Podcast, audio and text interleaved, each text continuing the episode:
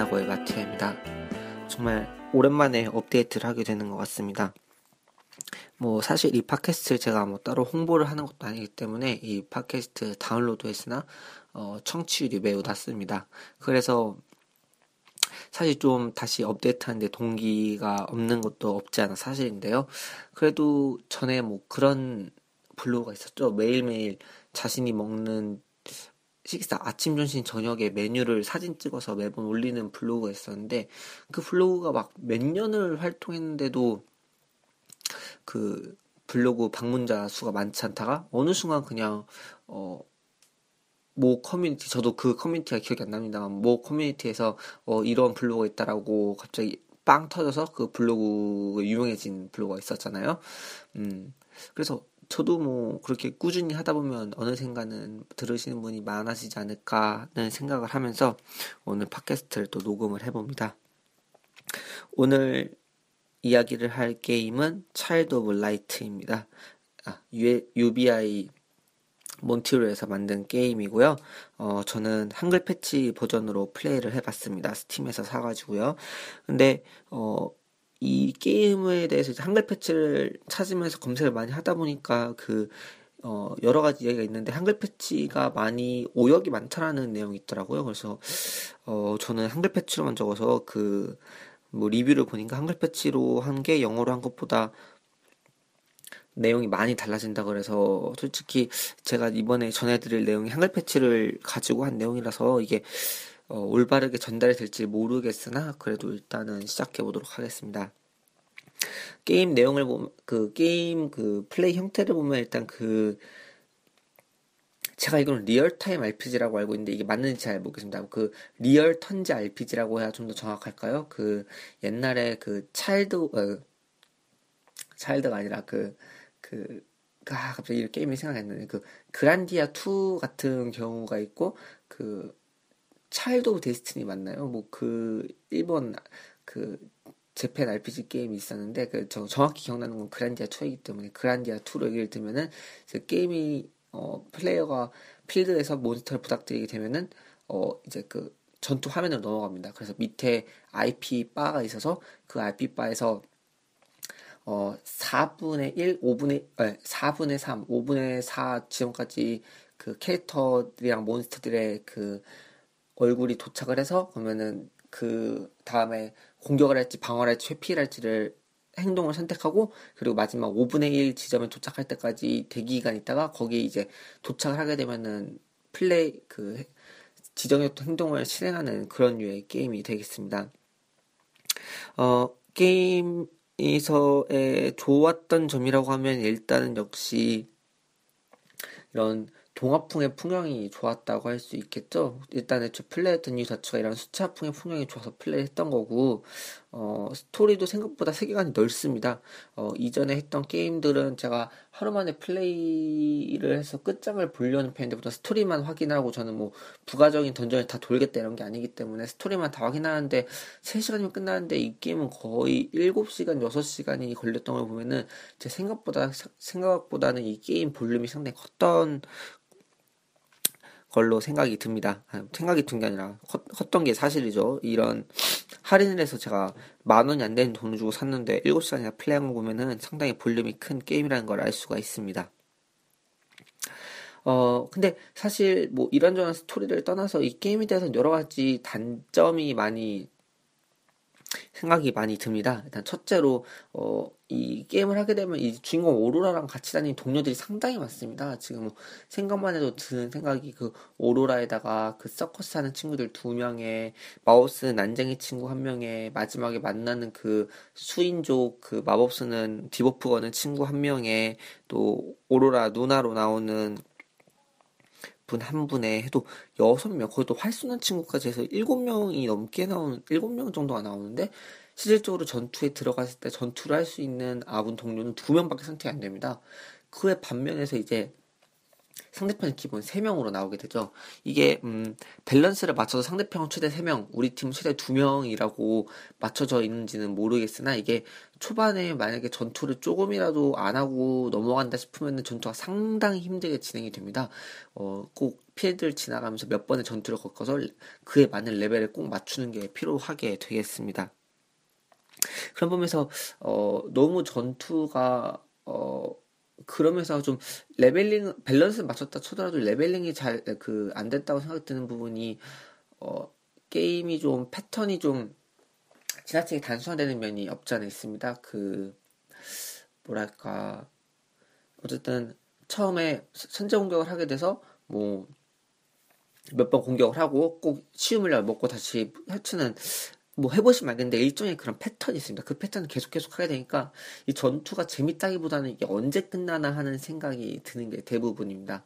그리고 둘째로 좀 힘들었던 부분이 이 상성이 매우 크게 나타납니다. 그 예를 들면 그 물 속성은 불 속성이 강하고 불 속성은 뭐 문 속성이 강하고 바람 속성이 강하고 바람 속성은 문 속성이 강하고 이런 게 일련의 이런 것들이 있는데 이게 상당히 그 큽니다. 옛날에 라그나로크 했던 거랑 느낌 비슷한데 그 Fire Bolt 같은 거 이제 포링이나 물계열 몬스터 쓰면 데미지 엄청 약하게 들어가잖아요. 그, 그, 그거 말고도 이제 뭐, 테일즈위버 같은 것도 상당히 그렇게 되, 적용이 되는데, 이것도 상당히 심합니다. 그래서 이게 던전이 바뀔 때마다 그, 마법석 같은 게 있는데 그 마법석을 바꿔주면서 이 캐릭터의 물리 공격 속성을 계속 바꿔줘야 되고요.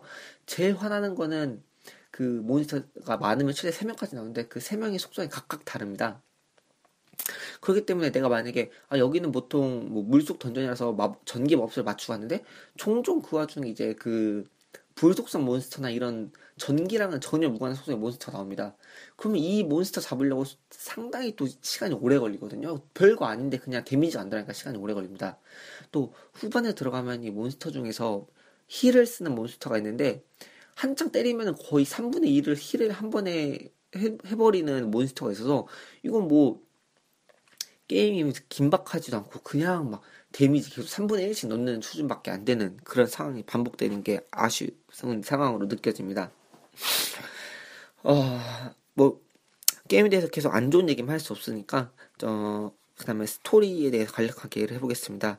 스토리는 이 주인공 오로라로 시작이 됩니다. 레무리아 왕국, 오스트리아에 있던 레무리아 왕국의 공작의 딸 오로라가 주인공이 됩니다. 이 오로라가의, 오로라가 이제 공작이 세 부인 얻음, 얻고 나서 오로라가 이제 죽게 됩니다. 그래서 새로운 알 수 없는 땅에서 새롭게 태어나게 되는데요. 어, 이런, 어, 어, 이 오로라가 새롭게 다시 태어나는데 이 풍경이 카툰 랜덤으로 이루어져 있습니다. 그래서 모든 풍경이 다 수차로 그려져 있는데 그 오로라만 어 카툰 렌더링 3D로 나타나져 있는 거죠. 그래서 이제 오로라가 나중에서 companion이라고 말할 수 있는 반딧불이를 마우스로 움직이는 반딧불 만나게 돼서 그 반딧불이가 뭐 여러 가지 역할을 합니다. 몬스터의 그 플레이 속도를 늦추거나 아니면은 뭐 반대로 어, 아군 캐릭터를 치료를 해줄 수 있는 그런 용도로 사용되게 되는 거고요. 이 오로라가 이제 그 세계에 가서 깨어나게 되니까 어 아니죠. 어, 제가 잘못 설명했네요. 그 레무리아 왕국은 오로라가 다시 죽어서 태어난 왕국이 레무리아 왕국이고 그 오로라는 오스트리아 그 어느 공작의 딸로 나오게 되는 겁니다. 제가 실수를 했습니다. 거기 정정을 하겠습니다. 어 그렇게 되어 있고요. 이 오로라가 레무리아 왕국에서 깨어나가지고 이 다시 원래 그 아버지가 있는 오스트리아로 돌아가려고 하는데 돌아갈 수 없게 되는 거죠. 그래서 알고 보니까 이 레무리아 왕국에서 그 움브라라는 그 어둠의 여왕이 나타나가지고 세상의 빛을 다 가져가 버린 겁니다. 그래서 햇빛의 빛, 별의 빛, 달의 빛을 가져가 버린 바람에 세상이 이제 그 어둠의 여왕이 통치하게 돼버렸고요. 빛의 여왕은 거기서 져서 사라진 거죠. 그래서 그 빛의 여왕은 그 그 여왕에게 진 대신에 그 딸들을 숨깁니다. 그래서 별, 태양, 딸 이 세 가지 빛을 숨겨버렸고요. 그 오로라는 그 빛을 다 찾아서 어둠의 왕을 이겨야 되는 그런 게 기본 베이스가 되어 있겠습니다. 그래서 이 오로라가 마틸디스의 검을 가지고 플레이를 하게 되는 것입니다. 그래서 음 뭐 여기서 뭐 스토리는 기본적으로 되게 수평적 그 평면적인 스토리라서 결국에는 뭐어 어, 어둠의 여왕과 싸우게 되는 그런 스토리를 갖게 되는데요. 어, 이 이야기가 사실 크게 특별한 것이 없습니다. 뭐, 약간 반전이란 반전일까 이제 여기서 스포일러가 들어가게 되는데 반전이란 반전일까 이 중간에 있던 로라 언니 그러니까 새 언니 새 엄마의 언니였던 그 오라 로라 언니를 만나야 되는데 그 언니가 사실 이제 나쁜 거였죠. 그래가지고 이 중, 나중에 이제 거의 게임이 끝날 때쯤에 오로라를 배신하고 엄마에게 붙어버리는 그런 모습도 보여주게 됩니다. 이러면서 어 상당히 게임은 수평적인데 그에 반해서 오로라는 어 약간은 다면적인 인물입니다. 가끔 말을 하거나 이제 뭐 화를 낼 때 보면은 상당히 어 어, 독특하고 좀 잔인하다 싶은 모습도 보이는데요. 이런 모습은 생각보다 동화에서 많이 찾아볼 수가 있습니다. 피터팬을 보더라도 피터팬 상당히 실제로 책을 읽으면 상당히 잔인한 책이죠. 뭐, 어, 흑구 성장을 사실 악어에 빠뜨린 것도 피터팬이었고, 피터팬 섬에서 어른이 돼버린 아이를 쫓아냈다고 표현하기도 하고, 뭐 어떤 사람들은 해석하기에 따라서 죽였다고 해석하는 사람들인데, 어, 그렇게 죽이거나 쫓아낸 것도 피터팬이었고요. 그런 모습 생각해 본다면은, 오로라가 이렇게 살짝 잔인한 모습 보이는 거는 동화의 어느적인 모습을 가지고 있다는 것을 생각해 볼 수가 있겠습니다. 조금 독특했던 점이라고 한다면은, 어, 이 카툴랜더로 표현한 인물이 제한적이라는 거죠. 이 레무리아 왕국에 있던 사, 그 동료들은 전부 다 수차풍의 그 2D 캐릭터로 표현됩니다. 하지만 반면에 로라라든지 아니면은 그 오로라라든지 아니면 움브라 여왕이라든지 이런 세 가지 그 움브라 여왕은 사실 그그 그 오, 오로라 아빠의 새 어머니로 왔던 그 사람이 사실은 어둠의 여왕에서 움브라가 나오고 그 오로라의 친엄마는 빛의 여왕이었거든요. 근데 이런 움브라라든지 로라라든지 오로라 등은 많은 오직 3D로 표현이 됩니다. 여기서 제 생각을 조금 덧붙이자 하면은 어, 어 실제로 이 음, 레무리아 왕국이란 게 어, 존재하는 세계냐, 실제 실존하는 세계냐에 대한 문제를 파고들 수 있을 것 같습니다.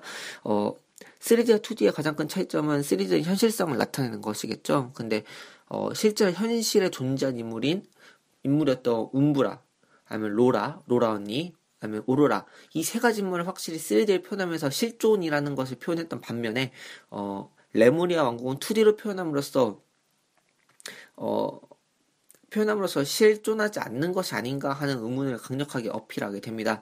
어, 이런 문제에서 이 게임에 실존이라는 문제를 대입하게 될 수도 있겠는데요. 실존이라는 문제는 상당히 어렵죠. 그 아직까지 철학적으로 매우 이야기가 되었던 거고요. 이거를 뭐 칸트적으로 풀어본다고 한다면은 뭐 어, 실존한다는 것은 어 우리가 어 우리로서 실존한다는 그 실존 실존자에 대해서 알 수가 있느냐 라고 한다면은 뭐 칸트는 결국엔 칸트적으로 본다면은 알수 없겠다고 할수 있고 어 해겔의 입장에서 본다면 결국에 발현되는 거라고 볼 수 있겠죠. 그래서 해겔 입장에서 본다면은 그 실존 실존한다는 것은 결국에 그 내면에 있던 의미, 진리라던가 어떤 의미가 발현되었기 때문에 어그 어, 해겔의 현상학적인 측면에서 본다면 레모리아는 그 2D고 오로라나 뭐 움브라 같은 경우는 3D라면 해서 어 오로라나 움브라 좀 더 높은 차원의 실존자가 되는 거고 어 레무리언 거고 한 단계 낮은 먼저 발생하는 실, 실, 그, 먼저 발생하는 현상이고, 그 뒤에 좀 더, 이후에 발생하는 게 움브라라든지, 높은 차원의 이제 실존이나, 어, 진리를 오로라나 움브라로 대체할 수가 있게 되는 것입니다.